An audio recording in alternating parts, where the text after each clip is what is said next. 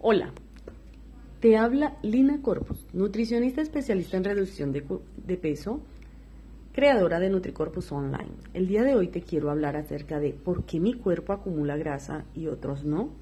¿Alguna vez te has preguntado cuál es el origen de la acumulación de grasas en tu cuerpo? ¿Por qué algunas personas no acumulan tanta grasa y tú sí? Sé que algunos responderán que es porque pues aquellos tienen un metabolismo acelerado y tú tienes un metabolismo lento que hace que hasta la lechuga te engorde, pero puede que no tengas claro qué es el metabolismo, cómo funciona, por qué se dañó y cómo lo puedes arreglar. Te quiero responder estas preguntas de una manera muy sencilla que sé que no vas a olvidar. Primero, ¿qué es el metabolismo? El metabolismo son reacciones químicas que ocurren en tus células, donde intervienen muchas hormonas y enzimas y que tienen una función específica cada una. Pero en general se encargan de usar los nutrientes y energía que entran a tu cuerpo a través de los alimentos. Eso sí, su labor depende de cómo hayas entrenado tu metabolismo para hacer su trabajo, ya que tu metabolismo puede estar entrenado para gastar energía o para almacenar esa energía en forma de grasa. Te preguntarás, ¿cómo así que entrenada? Sí, con tus hábitos, tus creencias y tu estilo de vida le das las órdenes a tus hormonas. Te voy a dar algunos ejemplos. Cuando tú eliges, decides saltarte el desayuno, le das la orden a tu cuerpo que almacena grasa porque estás en escasez de alimento, no tienes cómo consumir ese desayuno. Cuando realizas dietas restrictivas con muy poquitas calorías, es lo mismo. Tu cuerpo no lo toma como una dieta, simplemente que no haya alimentos. Cuando cenas, todo lo contrario, cuando cenas con muchas calorías, tú le das la orden a tu cuerpo que también almacene reserva, porque te estás preparando para la temporada de escasez. En fin, hay muchas formas de darle la orden no adecuada a nuestro cuerpo enseñándolo a guardar reserva. Te preguntarás por qué te hablo de escasez. Nuestras células grasas o depósitos de grasas están en nuestro cuerpo por muchas razones. Una de ellas para producir unas hormonas que son muy importantes y otra para almacenar reservas de energía en forma de grasa. Te explico mejor. En tiempos remotos, cuando éramos nómadas, debíamos caminar mucho para conseguir alimento. En ese entonces teníamos la obligación de acumular reservas en nuestro tejido adiposo, los cuales íbamos gastando, íbamos gastando mientras nos trasladábamos a pie de un lugar a otro. Pero el panorama actual es muy diferente.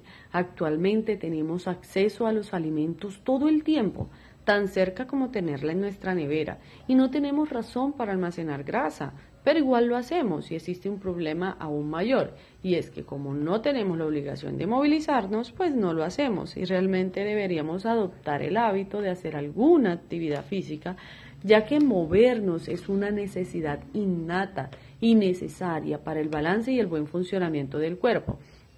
Y eso desafortunadamente lo obviamos y simplemente no lo hacemos. La mayoría de las veces porque tenemos creencias limitantes que no nos dejan tomar acción. Por ejemplo, Creemos que somos perezosos, que el ejercicio no es para nosotros. Creemos que ir al trabajo en bicicleta es para aquellos que no tienen cómo comprar un auto. Celebramos cuando nos colocan una ruta de transporte que nos recoja cerca a la casa y nos deje en la puerta del trabajo. Creemos que hacer ejercicio es para personas que tienen tiempo de sobra. Creemos que hacer ejercicio debe ser en un gimnasio y pues no tenemos el dinero o simplemente no nos gusta el, el gimnasio. Creemos que hacer ejercicio es solo para las personas que quieren estar tonificado, tipo modelos. Y pues a mí me parece bonito, pero no me interesa estar así, por ello no lo hago, no hago ejercicio. Algunos creen que hacer actividad física es una tortura, ya que si no siento dolor, pues no sirve el ejercicio. Y a mí no me gusta el dolor, entonces mi, mi cerebro dice, pues ¿para qué vas a hacer eso? Así que almacenamos y almacenamos, nunca gastamos esas reservas y llega el punto en que nuestro cuerpo colapsa y enferma. Y ahí es cuando queremos buscar una alternativa rápida, fácil, sin alejarme de mi zona de confort.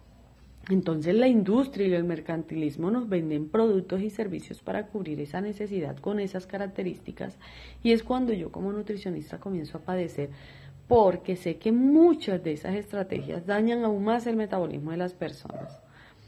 Por ejemplo, las dietas flash. donde te prometen perder una cantidad de peso en el primer mes, haciéndote perder principalmente líquido y el tan valioso músculo. Y lo que menos te hacen perder es grasa. Las pastillas adelgazantes, que no solo te desaparece la grasa superficial, la que no quieres, sino que también desaparece tus órganos, tus glándulas, haciendo que tu metabolismo se dañe aún más. Pero como es tan fácil, sin ejercicio y sin cambiar de dieta, pues súper, ¿no? La cirugía bypass, por Dios, es igual que hacer una dieta restrictiva, pero obligada, porque te quitan prácticamente todo el estómago. Sé que algún día los médicos se darán cuenta del daño que le están haciendo a la humanidad con ese método tan ineficaz, porque le quitan la capacidad al cuerpo de absorber nutrientes muy importantes para su buen funcionamiento. Y lo peor de todo es que el estómago es un músculo que cede y vuelve a su tamaño original, ya que tus hábitos alimenticios en realidad no han cambiado. Por otro lado, tenemos las cirugías estéticas, que para mí son un, reflejo de la poca aceptación que tenemos de nuestro cuerpo y queremos encasiñarnos en el cuerpo de moda para sentirnos aceptadas. Igual que en la anterior estrategia, esta no nos cambia los hábitos. Muchas mujeres y hombres recuperan la grasa y pierden el dinero y tienen que poner su vida en riesgo haciéndose retoques. En cuanto a las cirugías estéticas, no quiero ahondar en mi percepción sobre ellas, pero sí te la has realizado o piensas hacerlo, primero identifica los hábitos que te llevaron al almacenamiento de grasa y trata el tema de raíz. Para terminar te digo que hay una muy buena noticia y es que tú puedes reentrenar a tus hormonas a que gasten las calorías de manera más fácil, evitar el almacenamiento de reservas de grasa y revertir mucho ese daño que le causaste a tu hermoso y maravilloso cuerpo con una estrategia nutricional muy sencilla de realizar y haciendo algunos cambios de creencias. Esa solución la encontrarás aquí, en este programa, Restaura tu metabolismo en 28 días. Bendiciones para todos.